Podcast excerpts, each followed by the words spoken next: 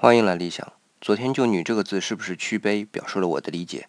这里还有佐证啊，比如说“安”这个字，房舍内有女性坐镇才安心，这应该是源自于母性社会的。不过一定有人会说，《说文解字》里不是这么说的呀。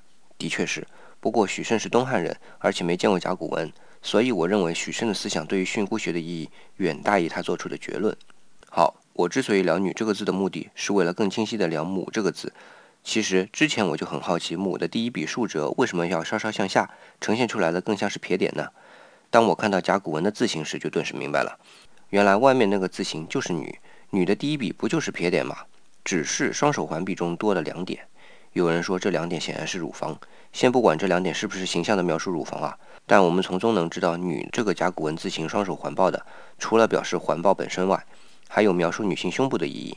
另外，母这个字要表述的，在女的基础上更突出乳房的意义。